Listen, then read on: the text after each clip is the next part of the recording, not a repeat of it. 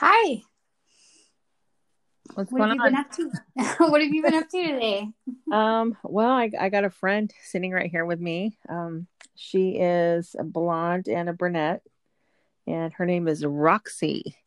And uh, Oh, she's a little Shih Tzu um, Chihuahua mix, and I'm fostering her. So her owner is between houses right now and kind of living out of his car.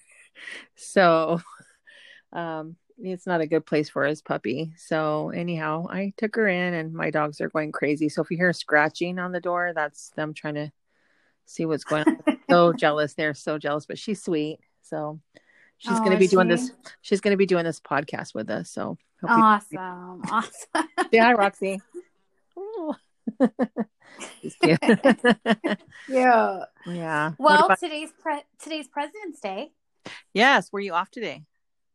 Yes, I Yeah. was. Me too. Me too. Also. Oh, you were. yeah. Yeah, and and also, I mean, this isn't this month isn't another special month that I just realized. Um, take a guess what it is. Um, special month is Black History Month. It's um, I don't know what else is it. Well, obviously, we just had Valentine's, right? Right, yesterday. hmm But So- that's not what I'm talking about. Okay, I'll let you in. I will tell you. So it was one year ago this month that I launched the Pod Project. Was it? Oh, happy anniversary. Happy anniversary! and I know you didn't start out with us, hmm um, but it's been a year, and I it's just like I can't believe it. Like it's just it went so fast. Right. I remember getting an invite, you know, to to take a look at it, and I was like, oh, how cool. So fun stuff. Olivia's always trying something new, and you know, out there, it's exciting. It's funny. I talk to a lot of people, and they're just like, "What is it that you don't do?" I go, "No, that's a question we ask Olivia." So I just I just kind of come along, but it's it's been fun. oh yeah, it has been. Okay, so you know what we're talking about tonight, right? Yes, and you know what's really funny is, um, I you know, I I kind of watched a show about it today just to kind of you know kind of familiarize myself with it because I didn't know details other than what I had seen, you know, from you know these popular TV shows. But anyhow, I'll go ahead and let you get started. Okay, so today we're going to be talking about the Cecil Hotel. So, um, there was a Netflix documentary that just came out. Is that the one you watched? Yes, the was the one about the the crime scene, right? Yeah, yeah, yeah, that one. So we're going to be talking. So I watched it too. So there's crime scene uh, vanishing at the Cecil Hotel. That is um, about the disappearance of a girl named Elisa Lam. So we're not going to be talking too much about that. We're going to be talking about the like just the Cecil Hotel in general. But we will be talking a little bit about the Elisa Lam case. Right. There are they've I mean, they've had a lot of stuff go on there. I think that one was probably most it was more recent. And you know, as far as they've had like a lot of stuff going on as far as like death and just craziness, you know. Right, right. So I'm going to tell you a little history about the hotel. Um, the Cecil Hotel is a hotel in downtown Los Angeles, and it was built in the 20s, and it opened on December 24th, 1924. So when it opened, it had 700 rooms, and it cost two dollars for a room, and that even lasted into the 80s. And I think the most I saw it was like in the 80s was like 15 bucks for a room. Like that just seems so low. Right. me. Right. I don't think it was meant to be like anything um like fancy to stay. It was more of like a traveler's, you know, affordable room and you know tourism, you know, to people for people to save money and just kind of wash and you know, sl- you know, sleep there and that's it. Right, but have you ever been to the Cecil Hotel? No, but I've been by, so I've been by Okay. many times. Yeah, so I've been there and like I know when you go into the like lobby area, the lobby mm-hmm. area is beautiful. Like it's just grand and elegant. So you would think by walking in this lobby that oh my gosh, it's going to be like high high end, you know, and stuff. And Right. then you see the rooms and you're like, "Hmm, you know, Right. not what you expected." you know? Kind of like Motel Six, you know. yes. Yeah. Yes. Okay, so when it was built, it cost two million dollars to build it. Which is like So- or fourteen million dollars today. It's got to be I don't know how much that is, but Yeah. yeah, like Yeah. a lot. Mhm. Yeah, that's about 13, 14 million today. Yeah.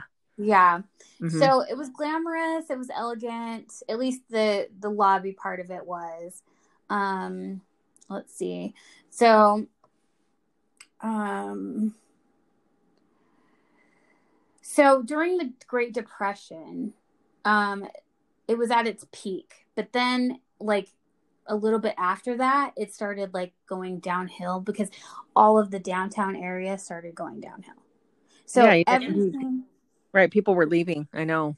yeah. And so downtown, like all the restaurants and the ho- all the hotels, and it just turned into like kind of like the pits of despair. You know what I mean? Right. The ghetto. Right. Yeah. Um, now, for those of you that don't know, like downtown LA is very sketchy. It's dangerous, and it's also known as Skid Row. Okay. So Skid Row consists of 56 blocks, and there's 8,000 to 10,000 homeless people that live on the streets downtown. Yeah, it's sad. Crazy. That's like so many. Yeah, but they're right there because it's where the hub of you know most of the shelters and everybody Right. right, there. They can at least get a shower and some food. Um, but it, it's just that because it's a super dangerous you know job. And I was thinking, you know, I've I've had some friends that were on LAPD. Imagine getting that beat. You know, getting that. Mm-hmm. To Skid Row today? No, no, thanks. I'm good. I think if you're a cop down there, downtown, you'd be very busy. I, Mhm. I feel like that whole area is just probably swarming with like activity. Yeah, drugs, drugs, drugs. So I had an experience um, down on Skid Row, and I'll tell you about that. So when I was traveling with Trent, um, we got a load going from I don't remember where it is. It was back east to LA, so it was a pretty good run. And um, I noticed before we left that um, we were going downtown, so I was a little concerned at that point, and I didn't really say much to him about it. Um, and then we pulled up, and the only place that we could park. So we were told to park in a certain location. Mhm. Okay, and it was near our drop, so we had to we had to park, you know, in the area they told us to.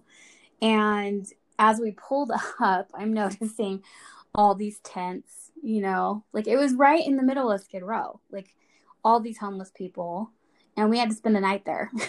so Oh, glory! Wow. Yeah. yeah. So I was just really a little concerned because I know how sketchy it is down there. I know that um, there's a lot of traffic, there's a lot of mental illness, there's a lot of drugs that go through there. You never know if somebody crazy is gonna like, you know, pound Yeah. on your door or like Right. break some windows or. Right. what was it? Yeah. concentrated. hmm Yeah. So that was my experience with Skid Row. I mean, I've seen it like driving through, but like that I was like sleeping on the street, you know? so Wow. My gosh. yeah, it was interesting. But okay, a little bit more about the Cecil. Okay. So once it started to go downhill, people were, people weren't renting the rooms in at the Cecil. So the city knew that they needed to do something at that point, and so they decided to make it um, residential. So they took the hotel and they said, "Okay, we'll rent it for really cheap, for just people that need to live." You know, so they were renting it to homeless people. They're renting it to like shady people. They were like all these people okay? And it was so cheap that they didn't require any information really. They also you could pay in cash you know? You could you can check in. I noticed a lot of people uh, when i was doing my research were um, checking under under aliases. Nobody really cared back then. Hmm you know So if you wanted to like be hidden or stay hidden, you could pretty easily. Mm-hmm. So, anyways, um, we're going to talk about the history now, and we're going to start um, in numerical order from the beginning of what I could find to the end.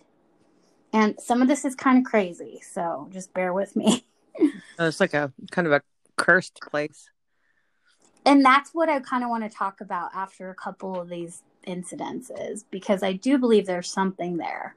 Okay, so timeline. Okay, so we're going to talk January 22nd, 1927. Okay, so this was pretty close to after it, it was opened because it, it was built in the 1920s, the mid 1920s. So it maybe had been open for two or three years max. Okay. So there was a man named Percy Ormond Cook. He was 52 years old.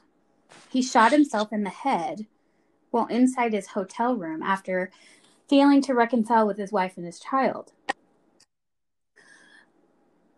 Although the Times, LA Times reported that he was rushed to the receiving hospital with a slim chance of survival, death records reveal that he died that same evening. So he committed suicide, basically. He died that evening. Okay. So that was the first known suicide on record at the Cecil Hotel. Okay. Next. On November 19th, 1931, so we're talking a couple years after that, Manhattan Beach resident W.K. Norton, 46, was found dead in his room after ingesting poison capsules. A week prior, he checked into the Cecil under the name James Willis from Chicago. Okay, so we're at our second suicide. Yikes. Okay, September 1932. A maid found Benjamin Dodich, 25, dead from a self inflicted gunshot wound to the head.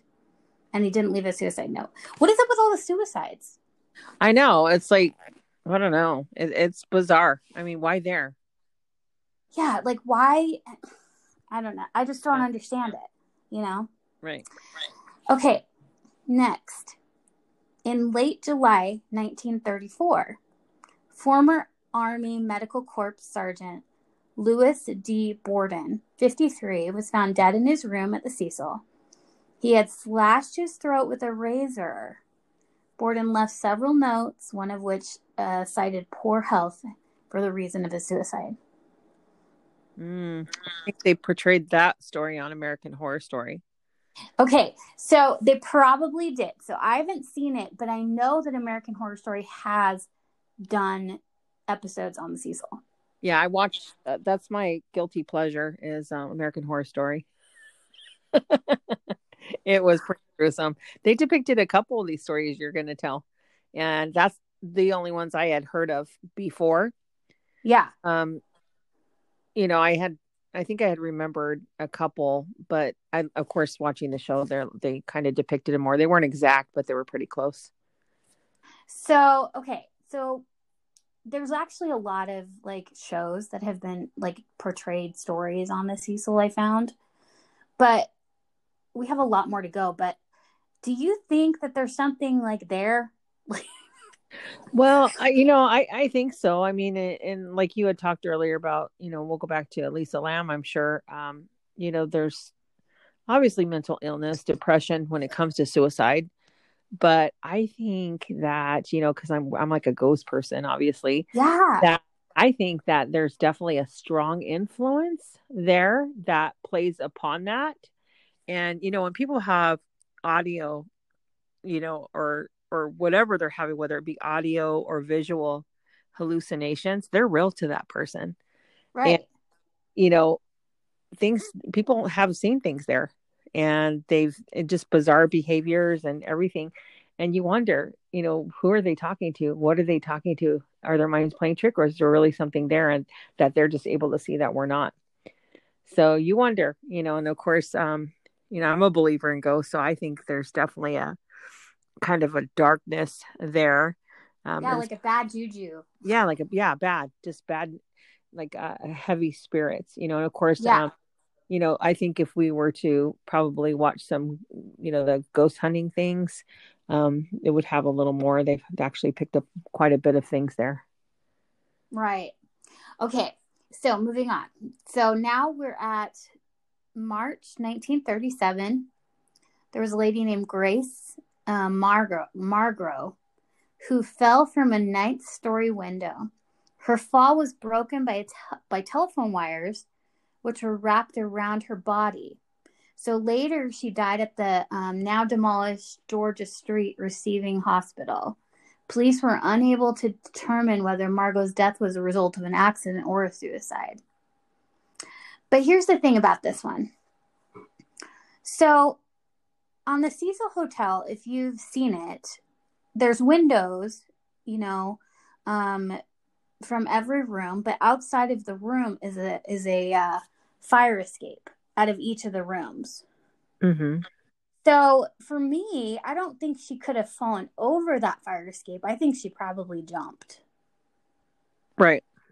Because yeah. how are you going to fall? Like it's it's waist high. You'd have to like crawl up up it and then. But there have been weirder things happen at the Cecil, so I guess it's possible. yeah. Yeah. I never know. Okay. So here we are, January 1938. So we're only in the 30s, and we've already talked about like all these suicides, you know? Right. Okay, January 1938, United States Marine Corps fire, fireman Roy Thompson, 35, jumped from the Cecil's top floor and was found on the skylight of a neighboring building. He had been staying at the Cecil for several weeks.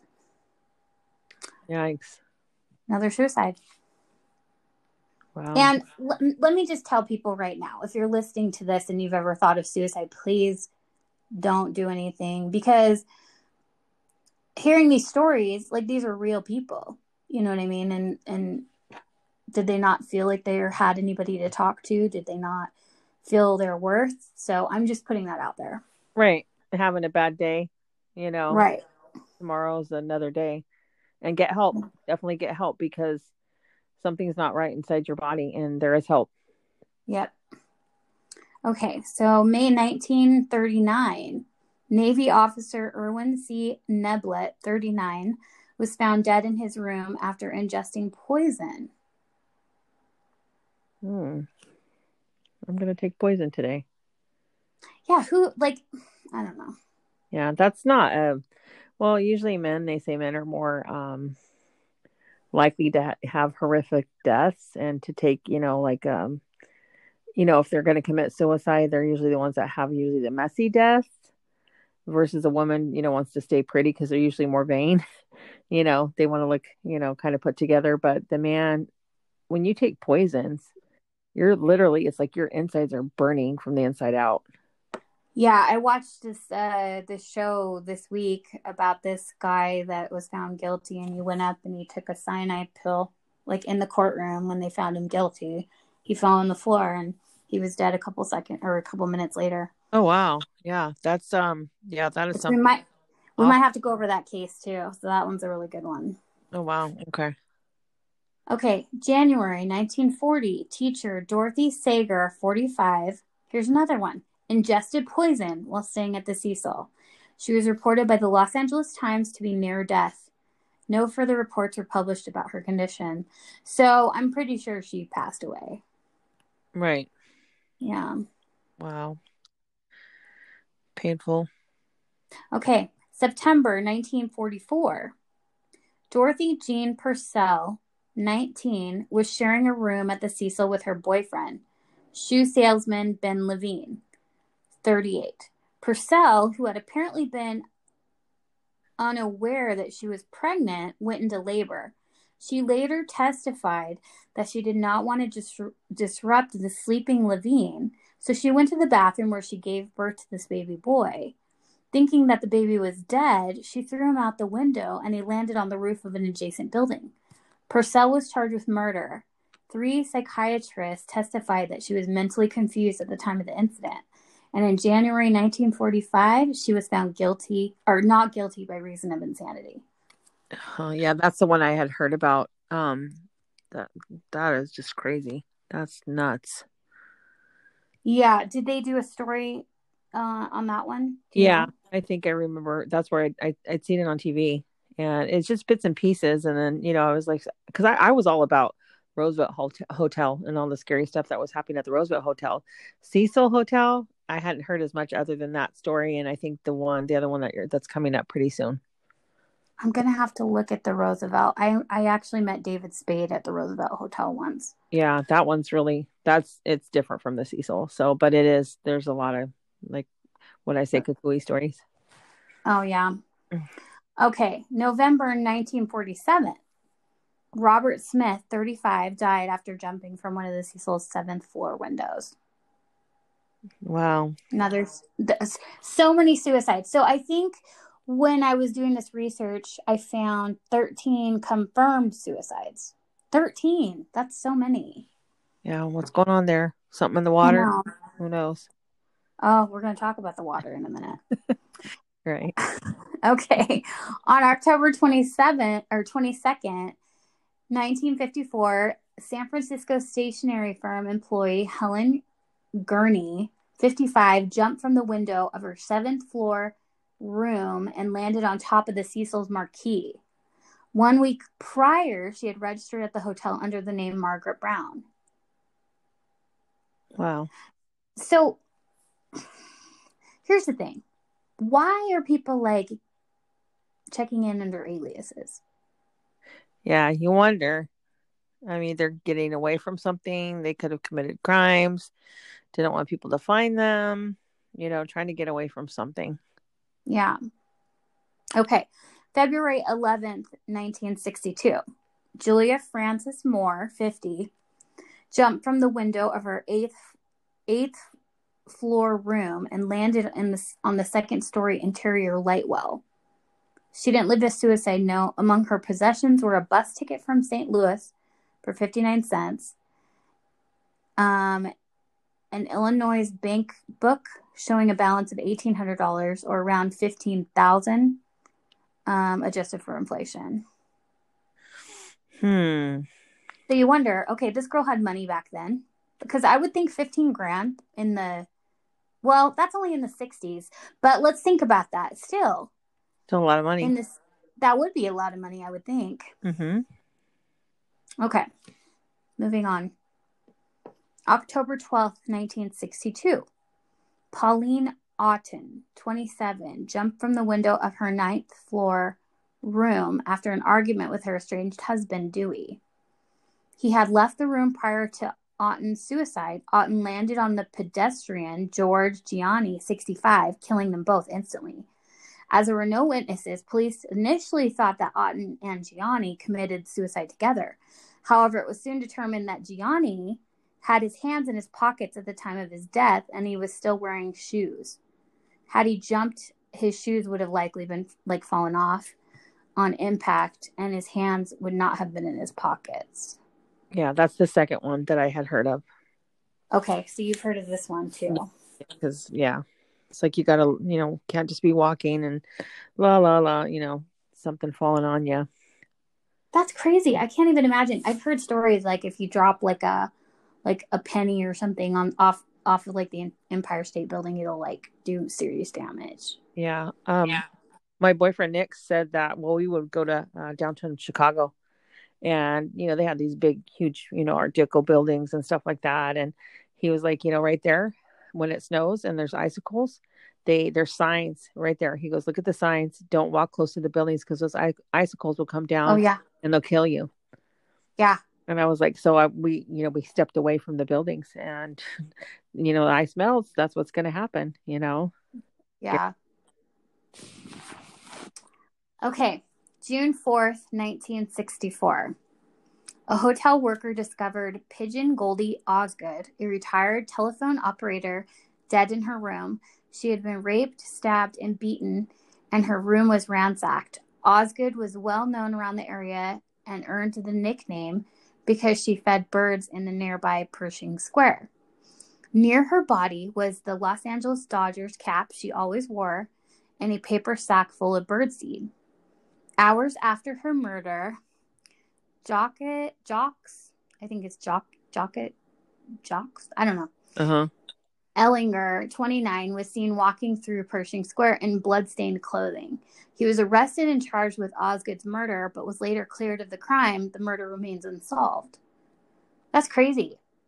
It is. That's bizarre. Okay, moving on. December 20th, 1975. A still unidentified woman, approximately 23 years old, jumped from her 12th floor window onto the Cecil's second floor roof. She had registered at the hotel on December 16th under the name Allison Lowell, and she was staying in room 327. Okay. Another suicide. I don't know why people jump. There's, I don't know. It's crazy. Yeah. Okay, so now we're into the 80s. Okay, we all know, well, some of us know what happened in the 80s. In 1985, who began staying at the hotel? Can you guess? The Night Stalker. That's right. Richard Ramirez, the Night Stalker, began staying in the hotel in 1985. Now, in 1991, serial killer Jack Unterweger becomes a resident. Now, he was also a serial killer in, like, I think it was Sweden or Norway. No. Yeah, one of those. I think it was one of those. Mm-hmm. So I'd never heard of him, so I had to look him up. But he had killed several people in the United States.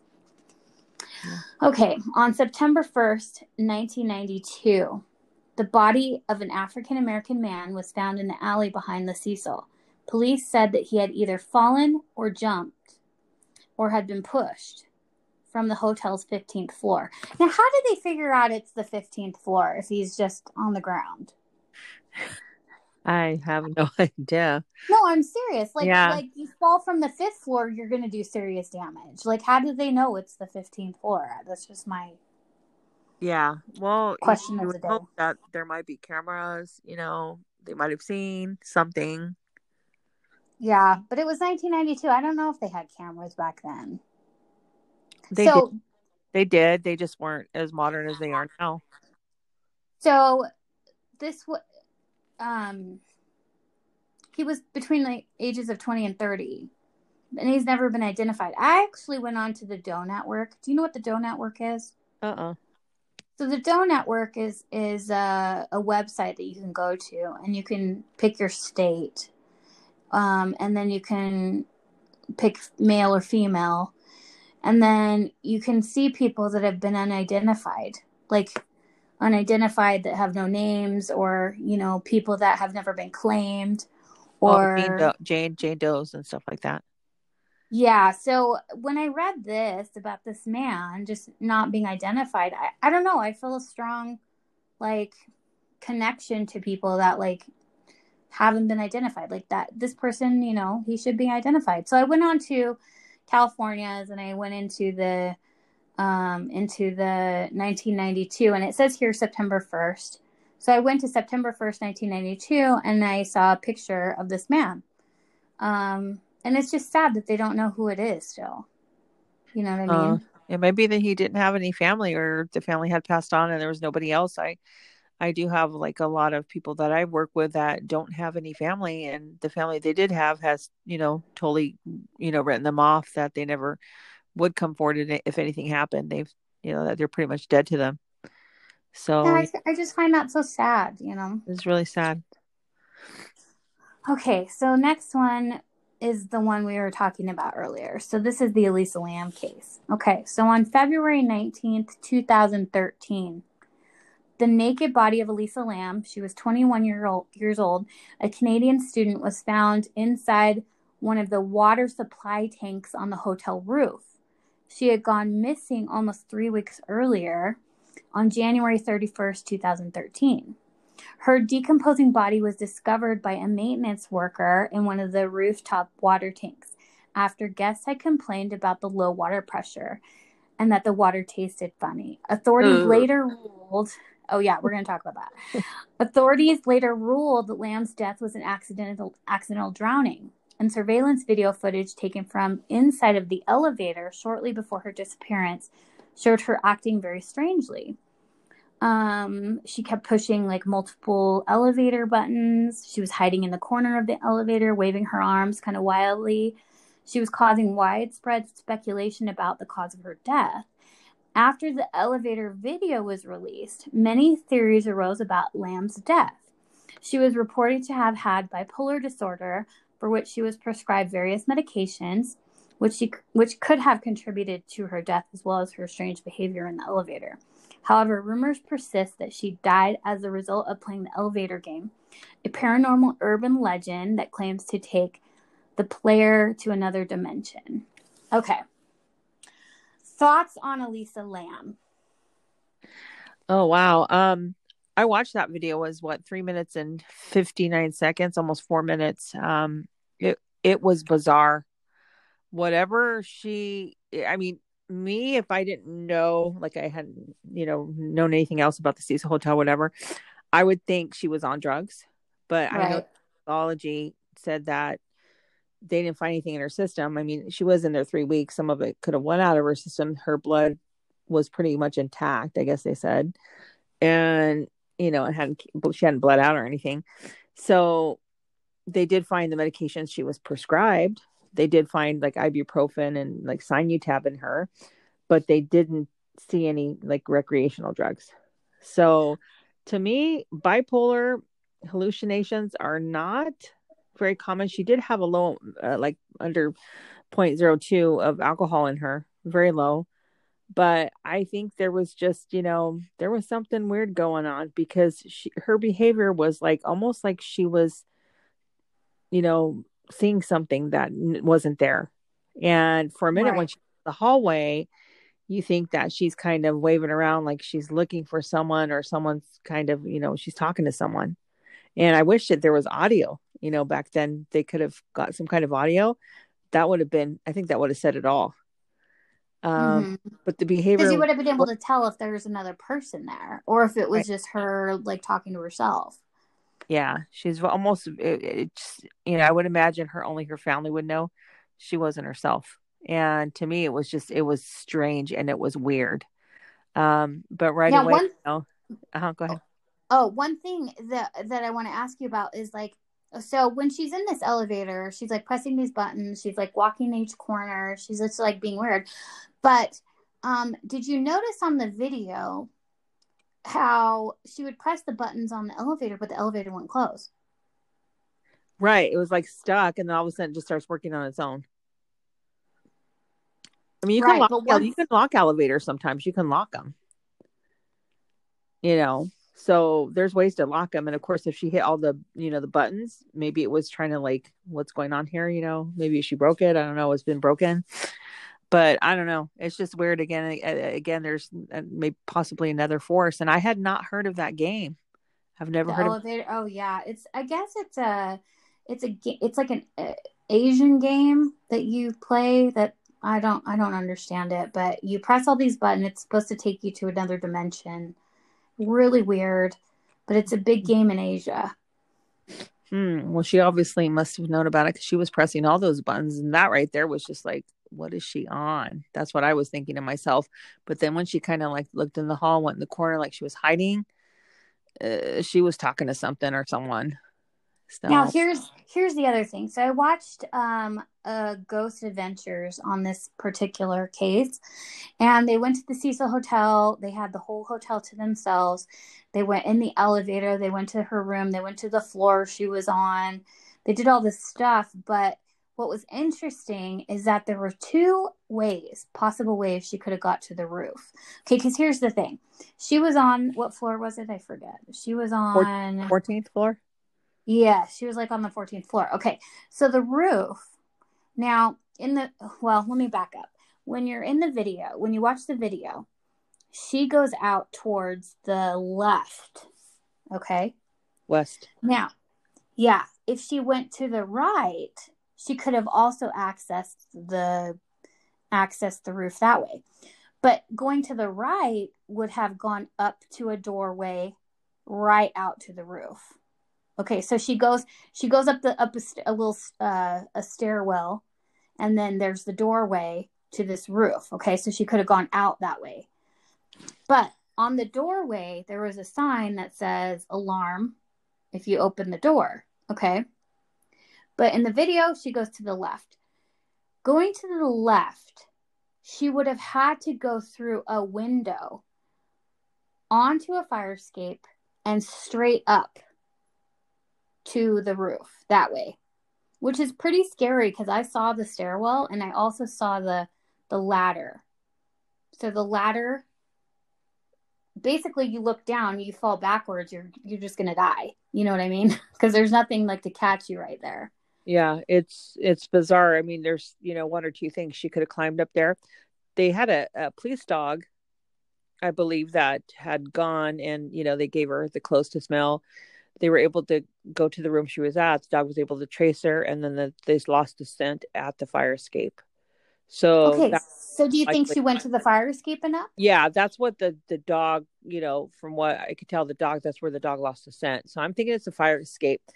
But you know, then again, if she was with some type of person that had access to that roof and you know the key and no alarm, you know, went off, um, she could have been you know killed. But the I know the toxicology, all that they didn't really show any signs that they did a rape kit that she had been raped other than you know her, you know, behind had been prolapsed and blood was pulled around her anal area.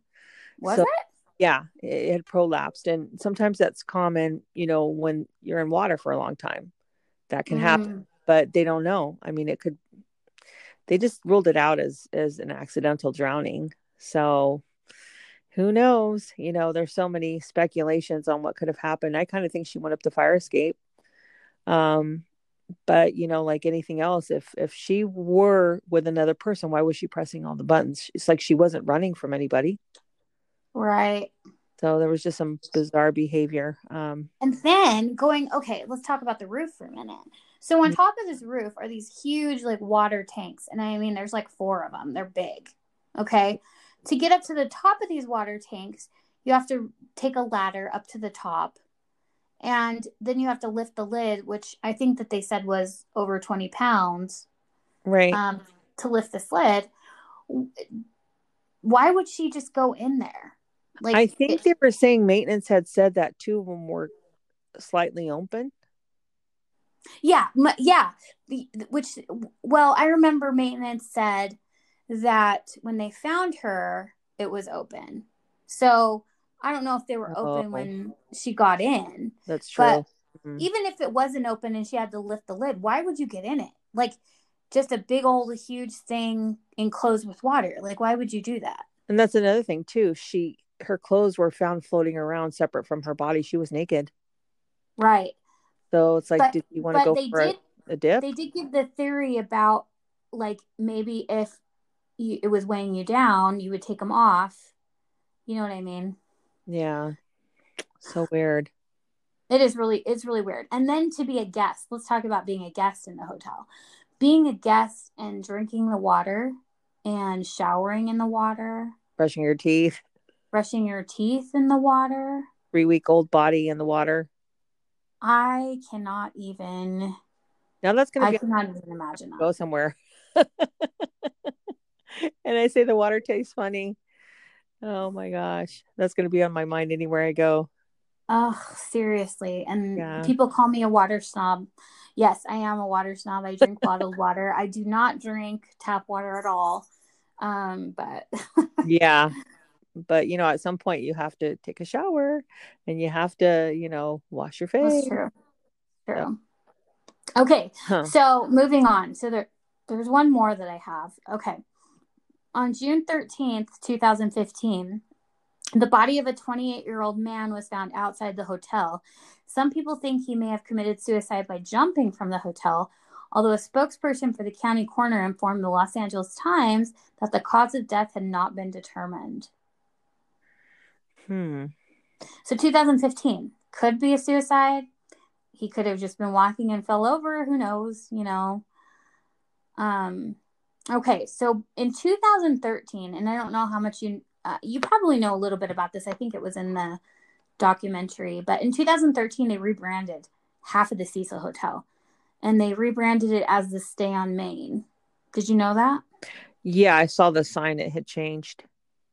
Yeah. So what they did is they basically have like one huge building, two entrances into the building. They made one entrance into the building, the Stay on Main, and the other, the Cecil.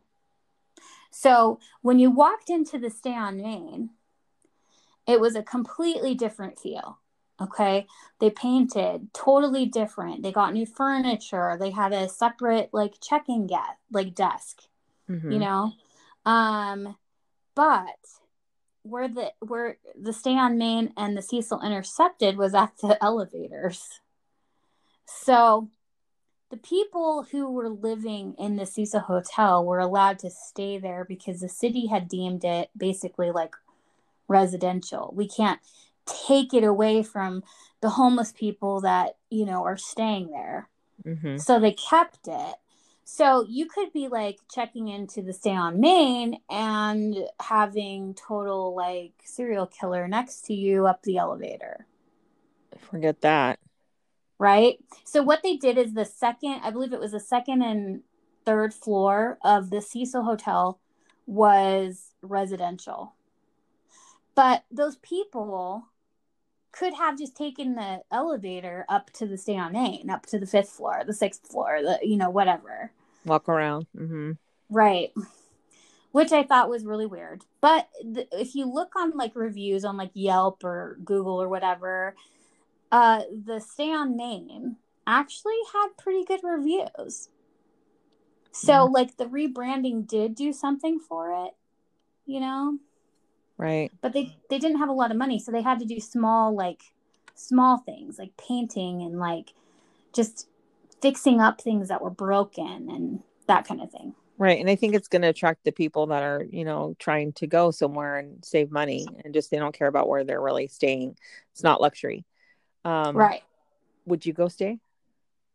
Um, I would if somebody would go with me and we can investigate. It wouldn't be me. Hell no.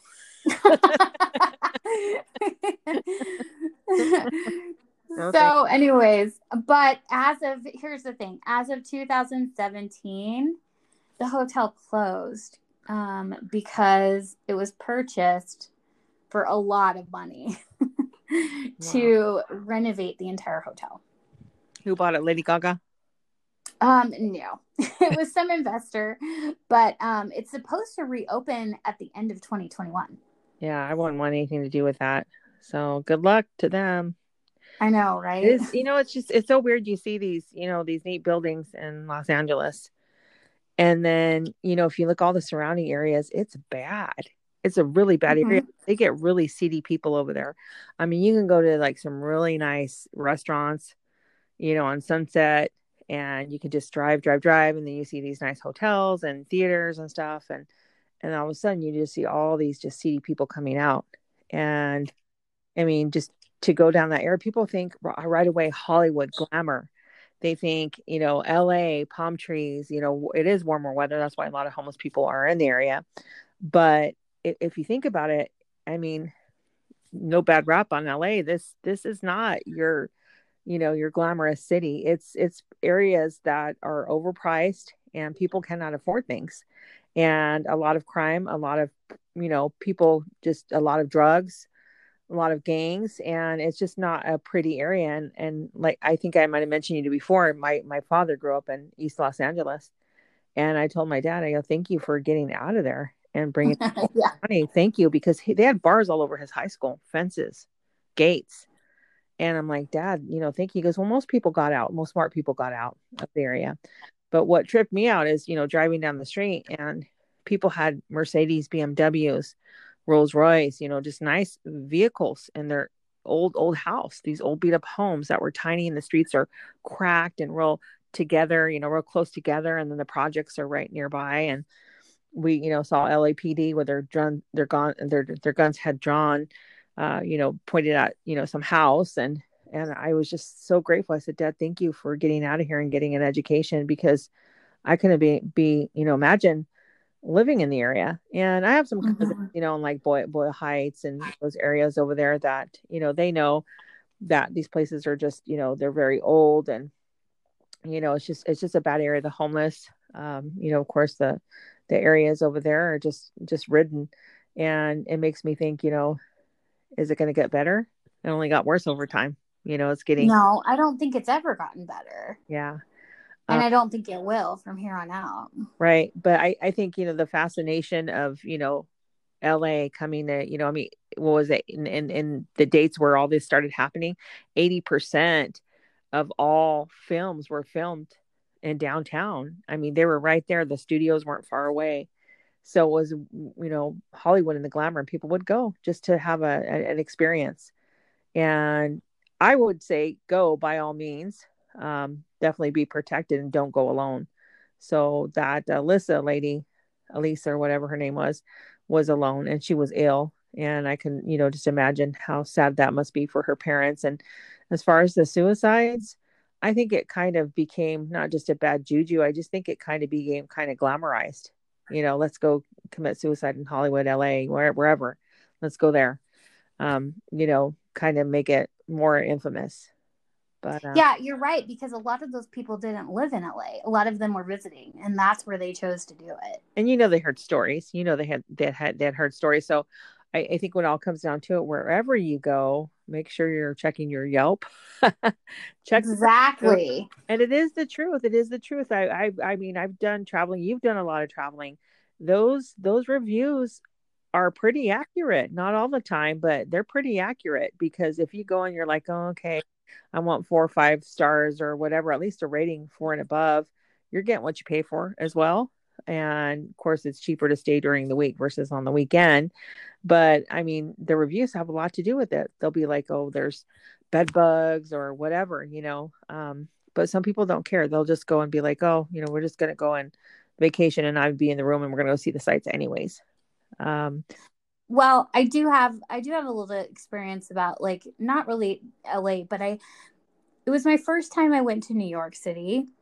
So I didn't know where the good spots were. I didn't know where the bad spots were, that kind of thing. I had my cousin um she chose the hotel and I was asking her I was like, "So, how much money are we going to be out for the hotel?" And she's like, "Oh, it's a really good price." She's like, "It's like it's like $50 a night." And I was thinking, in New York? Like yeah that can't be right. yeah you got to be a little bit of a snob save a little bit more money you know And so I was like, okay. I was like, that sounds good, you know. and we get to this hotel, and this hotel was called. It's it just or it closed, so I'm just gonna you know rat it out. But it was called the Riverside Studios. Okay, and it was in not too bad of an area, but it was like I knew there was going to be an issue when we went to the desk and we got our key, and they handed us a real key, like a long key. You know those long like skeleton keys. yeah Because I was like, okay, I've never actually used one of these. like I've always had like a card, you know, or something like that in a hotel. a little creepy right. And so we, we get in the elevator, and I was getting shocked minute after minute. So we get in this elevator, and it was the elevator where you get in and you have to close the the the wiry door gate. Yeah. Hmm. So I'm like, okay, this is must be the New York experience. I don't know. okay. So we go up to the room, we walk in, and it's just one bed. All, now all the all there was was it was just a room and there was one bed and it was like a queen size bed and it had a nightstand next to it. And I was like, okay. I was like, um, I gotta go to the bathroom. I was like, where's the bathroom? And I had to I went out to the hall and I was like, um I was like, where is the bathroom? And somebody goes, Oh, it's down there. And it was a communal bathroom. oh no way no thank you Exactly. And I was like, uh and it was gross and disgusting. Oh, And I walked back to the I walked back to the room and I said, Are you a little bit scared about this place? And she's like, Yeah. She's like, I don't even want to sleep with the lights off because I'm afraid that things are gonna come out and like, you know, eat us. so, so we stayed that one night with the lights on and the next day we checked out. So we had reserved this place for a week.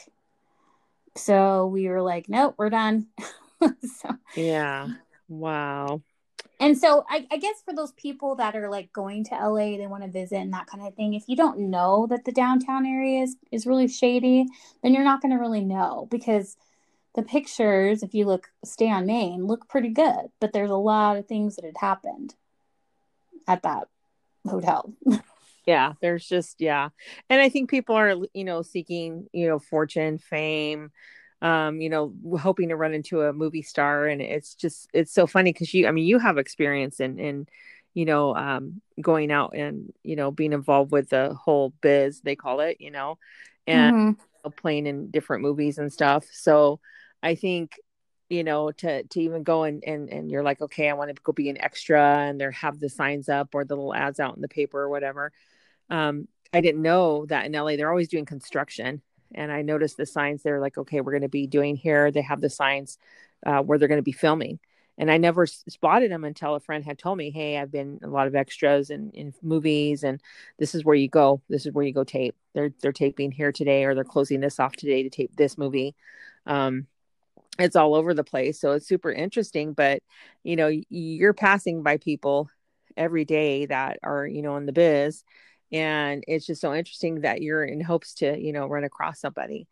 And I, I, think you're probably one of the, the, the most people that I know have that have experienced that. Um, and one of my friends, Greg, um, you know, has have met a lot of movie stars, and it was so funny because I had been there probably about four or five years ago with uh, my now my now boyfriend, and we were in a brand new Corvette, and we were driving up and down the strip, and there's prostitutes, there's all kinds of people, and I was just kind of like, it was just yucky. I don't know. Like I didn't have, it was nice cruising. People were looking at us like, who are you?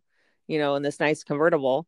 But, you know, I was like, I told my go, well, maybe you, you, you know, they think you're like a movie producer or something, you know, cause you, know, so, um, because it was funny how we got treated we, when we would park in valet, how, you know, the valet, they just treated us completely different because of the vehicle we had and if you were in a Porsche or you know any kind of convertible, you know, fancy, you know, typical car, you got treated completely different. But I told my go drive by the the Cecil Hotel, go drive by the the um, Roosevelt Hotel, go drive down the whole area. So we just drove all over. But my our best drive, of course, was on the one because that was actually like scenery of the coast and you know up through Malibu Canyon and stuff. And I think that's when um around the time where he, we had actually seen Arnold Schwarzenegger on his bike and um, he was riding with his manager and and my boyfriend's like that's not him. And i'm like it is him because watch when he pulled up all these people started pulling out their cameras taking pictures of him. And then we were on the malibu canyon and i was driving the first time the the convertible and just the power the car had had i was going 100 miles an hour. It was such a thrill. I was like scared at first and i was just going. We got up to a stoplight and i swear this it must have been morgan freeman's twin um, who was a nice Jaguar. He pulls up to us next to us and he says, Hey, slow down. There's police up the canyon right ahead. They'll, they'll pull you over. And so I was like, Oh, thank you. Cause I was like, why is this guy waving me down? I was like, Oh my gosh, Morgan Freeman. It was either him or his twin. so here we're all star starstruck, but, um, yeah, so that was an experience, you know, definitely. But, um, you know, the further you go out, the better it is. But uh, downtown LA, stay away if you can. yeah, yeah the other person that I forgot to mention um, who frequented frequented the Cecil was um, Elizabeth Short, the Black Dahlia. Oh yeah, yeah. She was seen taking a drink or having a drink there. Uh, was it a couple days before she died? Or couple- Yep, right before she died. Mm-hmm. Yeah, I believe she played on the. They had a clip of her on the American Horror Story um, that she came into the hotel having a drink in the in the bar. Yep but yeah, that was a that was a creepy, creepy uh, depiction in the. I mean, it's all bizarre in the uh, you know the the Netflix series uh, American Horror Story. But yeah, that one was. I can't watch it. I'm I'm yeah. afraid it'll like freak me out so much, and I'm really cool with like stuff like that. But like, I don't know that some, one. I just feel like I should stay away from it. Yeah, some of them are twisted, and I'm I just lose interest. That one was mm-hmm. very good. It was. I thought that one was pretty good um, just because it had a lot to do with you know what happened at the Cecil and stuff. But um, super interesting. Um, eh, some of them are just like a train wreck, and you start watching it and you can't take your eyes off of it. Yep. Yep. so, but yeah, to each its own. That's my guilty pleasure. Um, I couldn't get into a few others, but Apocalypse was good. But um, yeah, so interesting. Um, this was a good topic. Definitely, I learned something new. Yep, and maybe one of these days I'll drag you out there Oh, Um, oh, you're gonna have to call someone else. Anybody up? just to just to visit it, not to All like right. you know stay there. to the- But I think we could. I'll go into Yeah. the lobby. What about the roof? No, I'll go You into won't go to the roof. I'll go into the lobby. That's it. No more. Do not Okay. pass go. No. okay. okay, I'm gonna hold you to it. All right. All right. Well, we'll let you go, but uh, thanks for joining us. And um, if you don't know, we just started a blog, um, and I think I put that on our Facebook. So if you're interested in looking at that, um, we post all of our. We'll start posting our cases on there that we go over in our topics, and that's it. All righty. Okay, we'll see you. Next- The Pod Project is a small fry production, so find us on Facebook at the Pod Project 20 or on Instagram at the Pod Project.